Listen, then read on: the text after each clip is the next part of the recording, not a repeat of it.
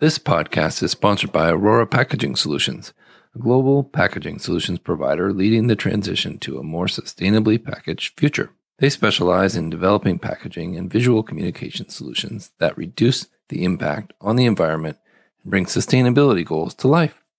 With a focus on partnership and service, they create a custom solution for your business. To learn more, please visit www.ororapackaging.com. Welcome to Sustainable Packaging with Cory Connors. Today's guest is Mr. Mike Newman, CEO of Returnity. How are you, Mike? I'm doing great. Thanks for having me. Thanks for being on. I'm a big fan of your company and what you do. I'm excited to hear about your background. Can you tell us a little bit about how you got into sustainable packaging? Yes, I, I you know I didn't didn't know I was going to be getting into sustainable packaging, as I suspect is true for many who are in yeah. the field. I started more on the advocacy side. I actually spent five years in DC working predominantly for the Sierra Club, the big environmental mm-hmm. grassroots organization. And after five years, it kind of seeing us getting our butts kicked by big corporations on Capitol Hill. I decided to kind of play from the other side. I went and got an MBA, and I've been working on sustainability from the sort of for profit side of the equation since then. Most significantly, I spent eight years at a company that was called Recellular, which was servicing the wireless industry to facilitate the reuse and recycling of used cell phones.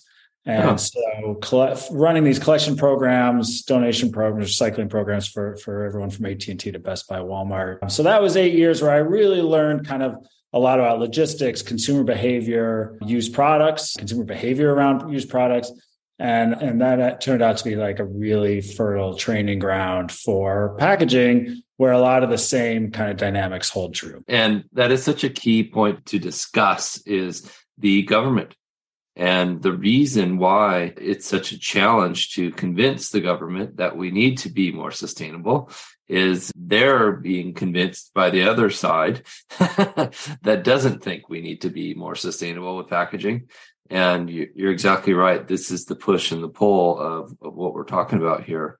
But I think more and more they're they're getting on our side here and seeing that it's necessary and important and valuable for companies and large corporations in particular to be more sustainable with packaging. Would would you agree that it's it's going our way? Well, yeah, there's definitely no shortage of attention, sometimes for the better, sometimes maybe a little bit ill-advised, but I think that it's definitely part of the conversation and and it's you know regulators corporate leaders everybody you know everybody is human and also consumers they're also drowning in cardboard and, and packaging. You know, it's not like uh, this is this is particularly activist only visibility. Yeah.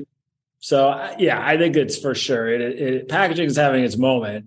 What mm-hmm. we do at that moment is the big question. But you know, it's I'd rather be in the conversation than not. Very true. One of my first viral videos on TikTok was, "Hey, if if Amazon would take your old boxes back, would you put them on your front porch?" And almost a million views later, people were resounding, yes, please take them back, Amazon. We'll give them to you for free.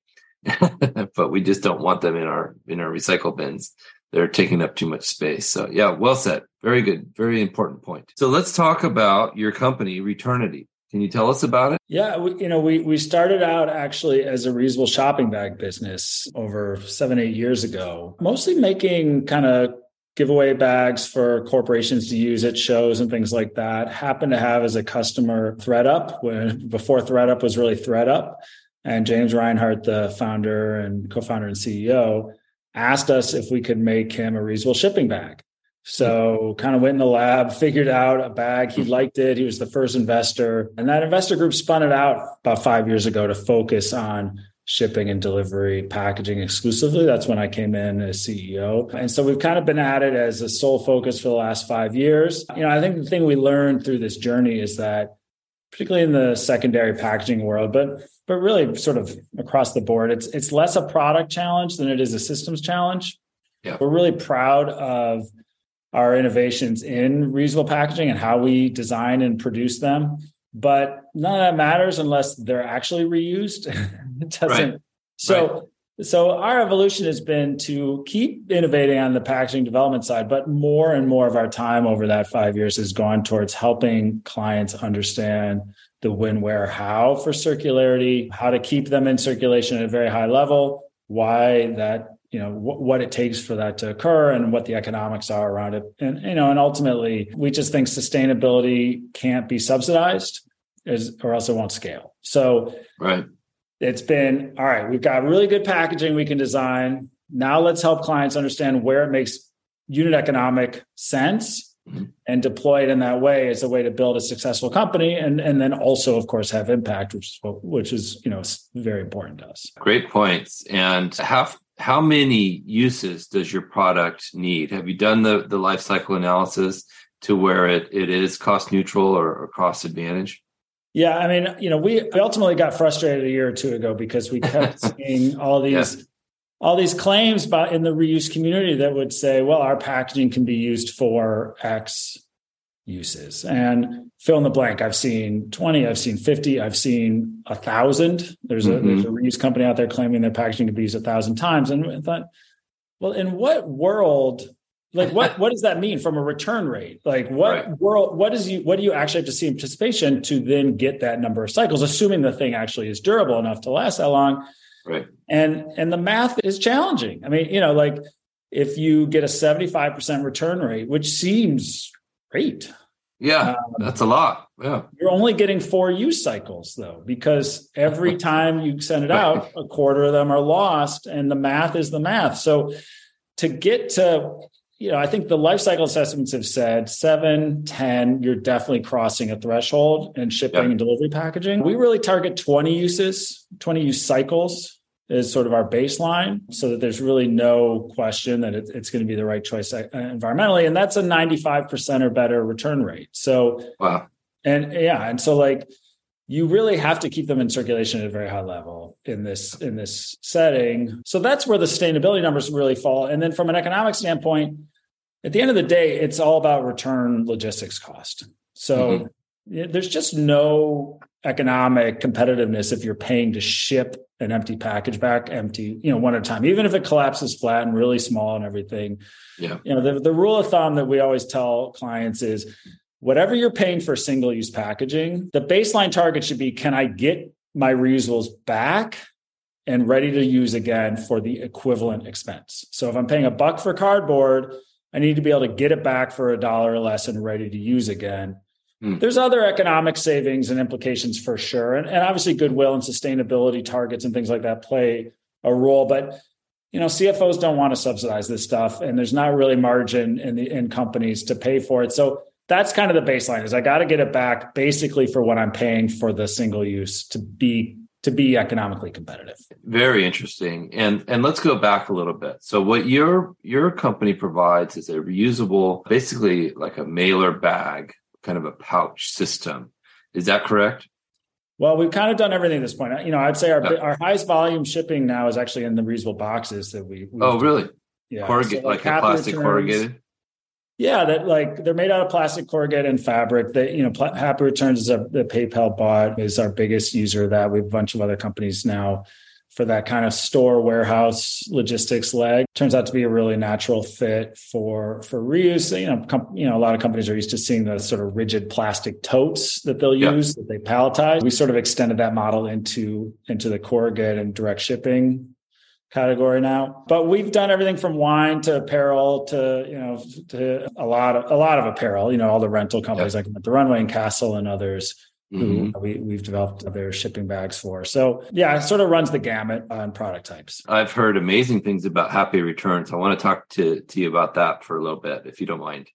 So yeah. c- can you explain to our listeners and viewers how does Happy Returns work? Because I think it's brilliant. Yeah, you know, they they've basically enabled consumers to have the in-store return experience uh, as far as the convenience of it, not having to package it, not having to print labels, not have to to stay in you know lines at the UPS store or whatever, and the speed of getting their their credit back to their credit card when they return it. right. Um, Good by, yes. Well, you know, and like the, with That's the a big deal. buy online now, it is a big deal, and and so you can just go to one of, I mean, they have thousands of, of locations around the US now, Ulta beauty stores, FedEx locations, and World Cost Plus, et cetera and you just basically hand the products to the at the cashier and they scan a code on your phone and you're done Um, then awesome. they throw it in boxes that we make for happy returns that are behind the counter, and that's all shipped to their distribution centers where it's sorted and returned to the retailer itself. And it makes it cheaper for the retailers too. So it's easier for the consumer. It's lower cost. It's less impact because things are done in bulk, and uh, it's sort of a win-win-win all around. That uh,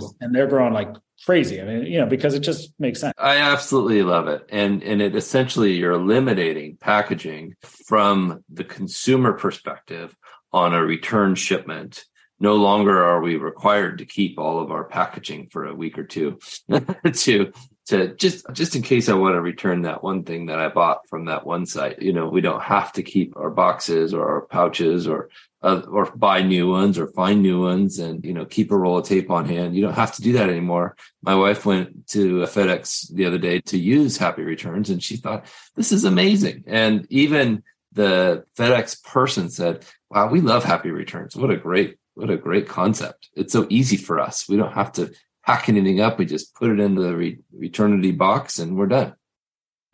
Yeah, I don't know why it's so easy hasn't become their tagline because I just feel like anytime I talk to anybody, and like you said, I mean, it's not just consumers who are saying that; it's it's everybody in that in that process who who agree, and it's also I think indicative of how things are evolving from a in e-commerce and just commerce infrastructure, right? So, like yes. five years ago, the idea of I'm going to drive to a place and go to a that's not the store I bought it from. And like like that would have felt like you had landed on Mars.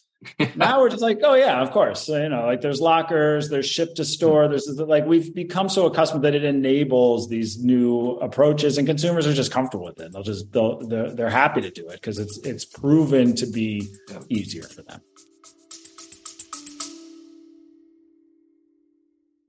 A quick break for our sponsor this month. Now is the time to go beyond recycling. SmartSolve pioneers certified bio based water soluble packaging technologies that empower consumers and businesses to effortlessly reduce plastic waste. Our non toxic materials quickly and completely disperse when combined with water and agitation, thus making them easily recyclable, biodegradable, and even zero waste. If zero waste packaging interests you, please contact us today at info at smartsolve.com. Very important point of topic, I think, is that the society has changed. Consumers are willing to accept that if they hand something to someone at a store, at a FedEx or at you know another location, that it will actually get returned and the, they're going to get their money back immediately, which is pretty awesome. Let's talk about how, how your company helps with the return process. Do you, inside the pouch that gets shipped, provide some kind of a, a return label? Does it go back to you or does it go back to the retailer? How does that work? Yeah, you know, we really don't get in the middle okay. because we don't think we add value there. You know, and I think that that's still fairly unique in the reusable packaging world. I think most of the companies who who have sprung up to try and service this have it be packaging goes to the retailer, retailer packs goods, but even you know primary or secondary products get to the consumer, consumer uses them, they return it to the packaging company for cleaning and repositioning, and then the packaging company. So there's this sort of three legs. Yeah. But we feel like that adds time, it adds cost and it's not really value add. And so what we do is we design it so we don't need to be in the middle and we you know our clients I think just benefit from that. And so it's less control for us, but the point is that like we were talking about earlier, if it doesn't scale from an economics and operation standpoint because it's too expensive or complicated, how am I winning as a provider? So we just think simple is better. You know, we're replacing I say with with genuine affection about poly bags and cardboard is that they're dumb, cheap, and easy. Like that's why they've done so well. They're dumb, right. they're cheap, and they're easy. And like we feel like by being as dumb and cheap and easy as possible in reuse, we open up more opportunities rather than this like closed in integrated data and tracking and third it's too hard for mo- too many people we think yeah, well said. Dumb, cheap, and easy makes that that could be your tagline, right? I love that. I think it's important to realize that consumers don't demand, but really appreciate that it's easy and simple and obvious I would say. Read a poll or I posted about this morning on LinkedIn about how over more than 60% of consumers will buy an item if it based on the fact that it's packaged sustainably, meaning they prefer sustainable packaging. So they will reach out, they will they will search out sustainably packaged items, which I think is a real a selling point for your customers. Well, it's I mean, it's certainly something they have to pay very close attention to, and, and they're very well aware. I mean, you know, we we the list of retailers who have made these 2025 pledges about their packaging is pretty remarkable. It's sort of everybody, you know, every brand and retailer you can think of at this point.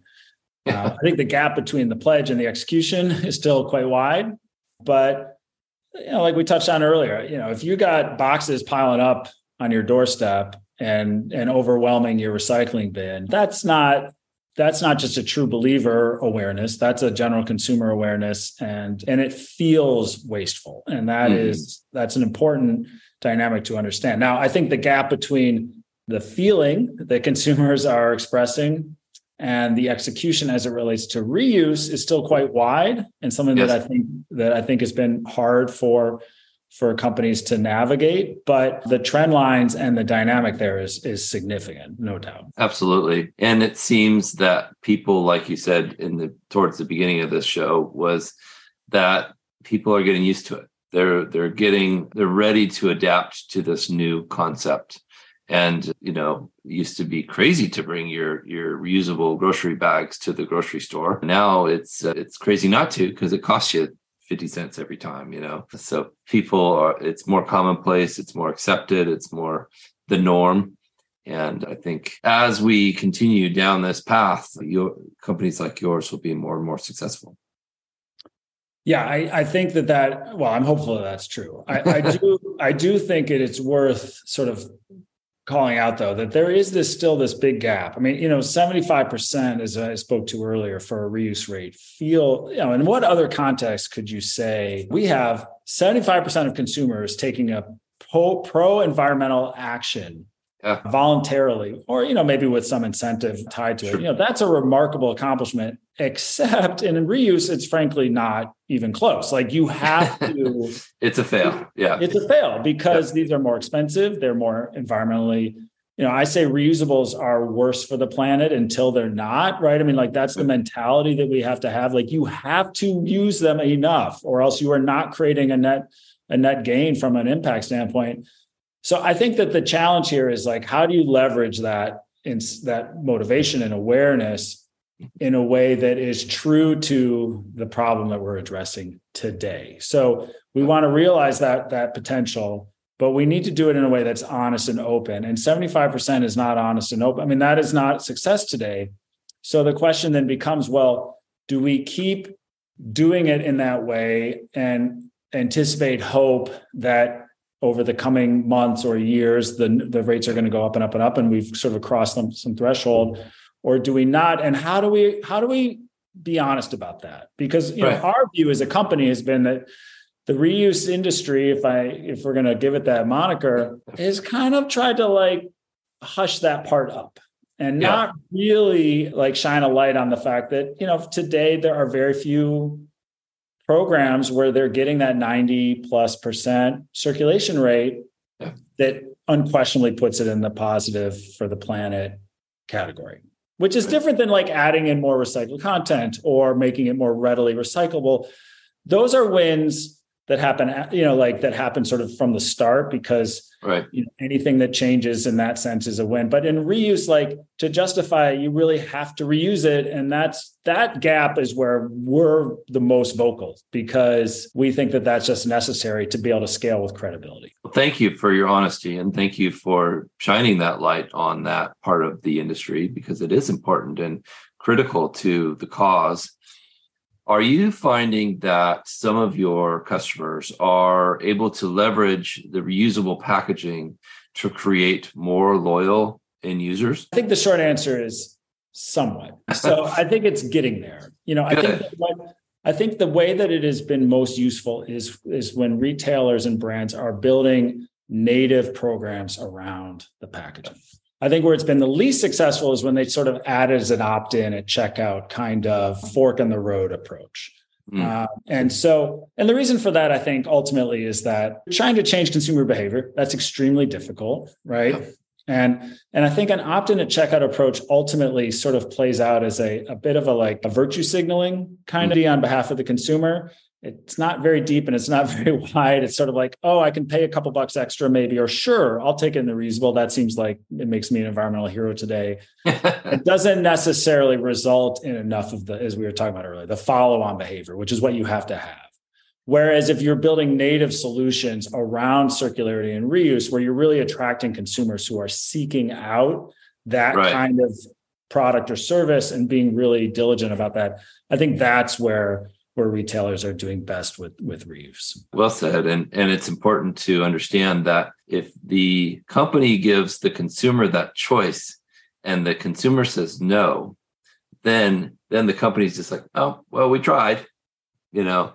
And whereas I feel like either you you're in it or you're not, and and I think they should either commit to it or say no, that's not what we're going to do have you seen, have you had any customers that are providing some kind of an incentive to to return the the packaging maybe in a bulk setting like hey bring back five of these and we'll give you you know th- you know 3 bucks off your next purchase. Is that is that possible it it is, you know, I think that there there's there's a variety of of programs that are trying that. I I don't think it's been that successful, frankly, in the shipping space because I think it helps, but it only helps a bit. It's sort of like the way I, I sort of describe it is that retailers in generally have been most interested in switching to reusables for standard e-commerce, which is understandable because it's like where they spend the most on packaging. It's the most visible part of their supply chain. It's where they're getting beat up the most. Re- regulators tend to be most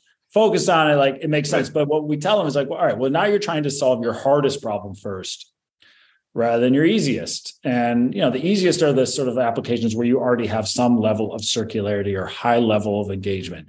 Mm-hmm. And the problem is then when they try and solve the, mo- the least circular is that they're finding yeah they don't get it back often enough. They do incentives and it and it moves the the needle a bit but not enough to get it to that return rate.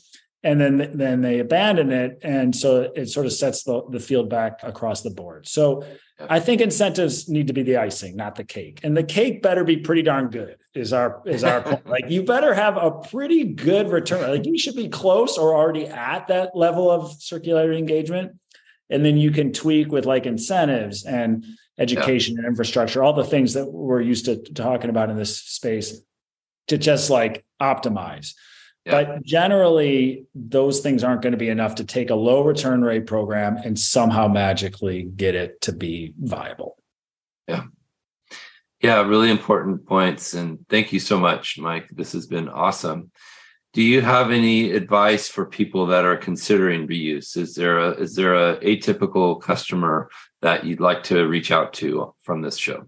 Well, I think that yeah, I think that the the things that are most important are when you have employee driven logistics, those are great applications for reuse because employees can be trained and held accountable in ways that consumers are understandably not as aligned to. I think high frequency, high engagement, you know, that mm-hmm. is where we're all seeing the most success. And so somebody going to a website and buying a pair of jeans once a year is a very difficult customer to convert yeah. and a very difficult logistics system to convert to reuse. But if you have high engagement, and you have high frequency, now you're getting people aligned and consistently engaged on a certain behavior. That to me is where we should be putting our energy. It's certainly where we are as a company, you know, whether it's grocery or apparel yeah. rental or you know store to d- distribution logistics. Like that's where our emphasis has been and that's you know been really successful for us. And i think that's what i would challenge brands and retailers who are thinking about this challenge is like where do you have the most control and circularity already? Build right. from that even if it's not where your cfo or i mean where your head of sustainability or ceo had said we want to start. Yeah. Yeah well said and i'm excited to see this trend move forward. Thanks again mike. Really appreciate that Thank you so much and, for having me. Yeah, thank you, Landsberg Orora, for sponsoring this podcast. If you're listening, make sure you subscribe so you don't miss the next episode, and we appreciate it so much. Thank you. This episode is sponsored by Specright, the first purpose built platform for specification management. So much has changed when it comes to packaging, and there's a new book to help you stay ahead of the curve The Evolution of Products and Packaging, written by longtime packaging executive Mr. Matthew Wright. Helps you unpack industry trends and explains how you can use data to drive packaging innovation and sustainability. Download your free copy today at specright.com backslash book. That's S P E C R I G H T dot com backslash book.